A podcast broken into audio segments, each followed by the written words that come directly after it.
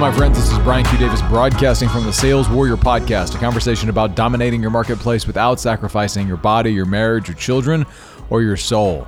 And today's topic is this Mirror, Mirror. Sit back and relax, and let's get started. So, just had a uh, few days in Chicago and at a conference, a conference that uh, industry conference. I've referenced, referenced it a few times over the last few weeks with this podcast.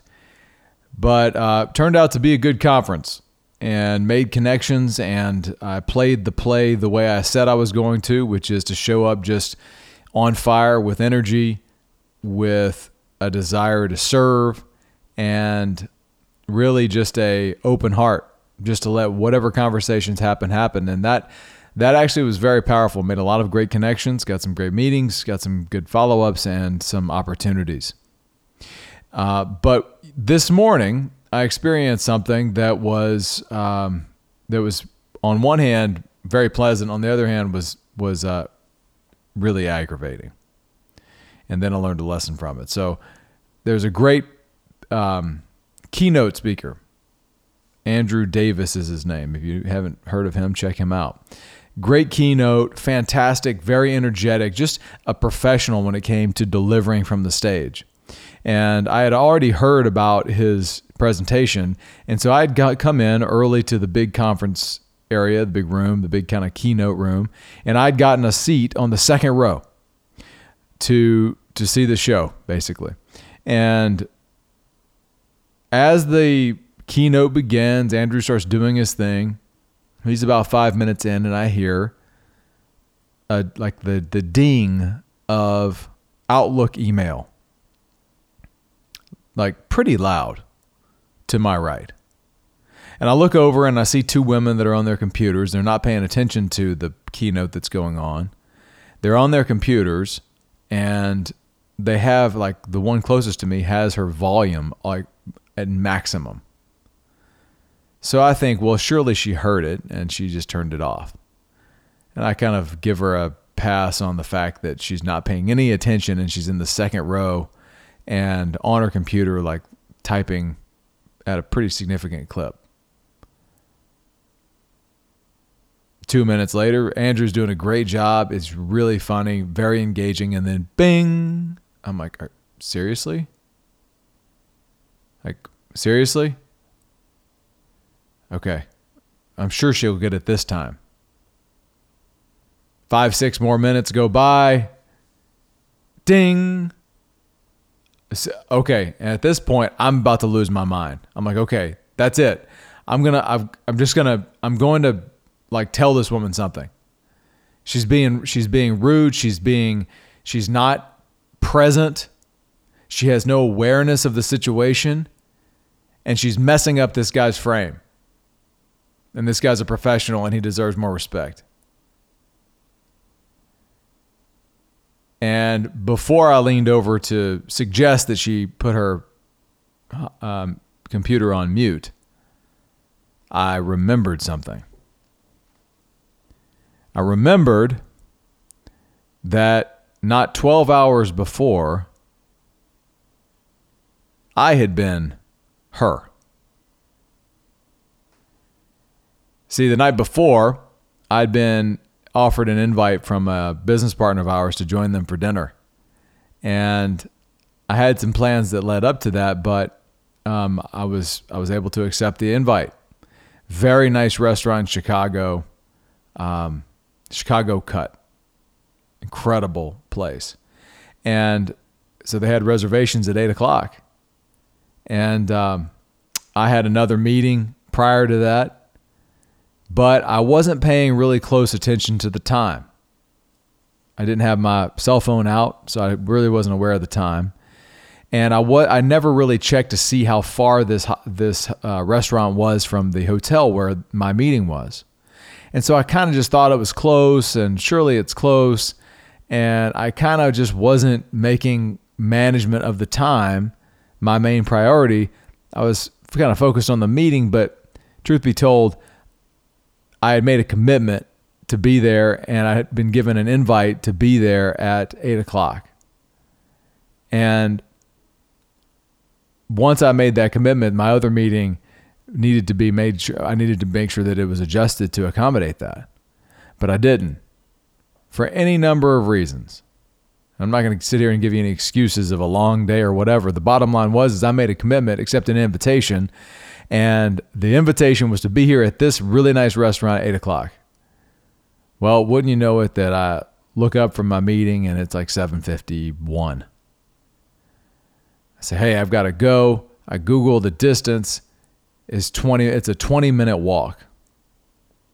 So then I start giving myself the out, well, you know, they'll probably get there a little bit late. And then I get a text from them, hey, we're, we're, we're going to be there in a few minutes. All right, awesome. I may be a few minutes late. Hey, no problem. Like, see you there. Like, they're being cool about it. Now, this is their dinner. They've got a client there. And I'm like, you know what? I'm going to be, I'm going to be that asshole that like, does, like shows up late. And I'm, I'm, I'm, I'm triggering myself about this. I'm like, no, not like this is not happening. So I, I start walking, start walking. I realize I'm not going to make it. Start running. So I'm running, running through downtown Chicago in my suit, like pretty, pretty full clip, because I'm like, I'm to be there on time. But and then it's like 8:01, and I get a text that that says, "Hey, we're here." Um, but they won't they can't see this until everybody's here so we'll be waiting in the bar and i'm like okay i am that i am that guy I am that guy. Like that's that's BS. That these these these folks are that isn't even my it's not even my dinner. It's their dinner. I'm the guest. And I didn't manage my time well enough to be there. I didn't manage my presence well enough to be there. And to accommodate what I needed to accommodate to be present with my time and the distance and all the things that needed to happen to be there at the exact moment.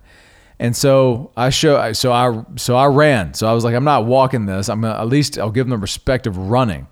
So ran all the way there, got there, kind of brought my heart rate back down, came in. They're like, "Hey, awesome!" Like we, they'd only been waiting a few minutes. To them, it was no big deal. They were super nice. They never even thought about it. I'm, I'm certain. Not even they didn't even care about it. But to me, I felt it. I felt that standard and I felt that code that I work every day to live get crossed. In that somebody had offered me an invite into their frame.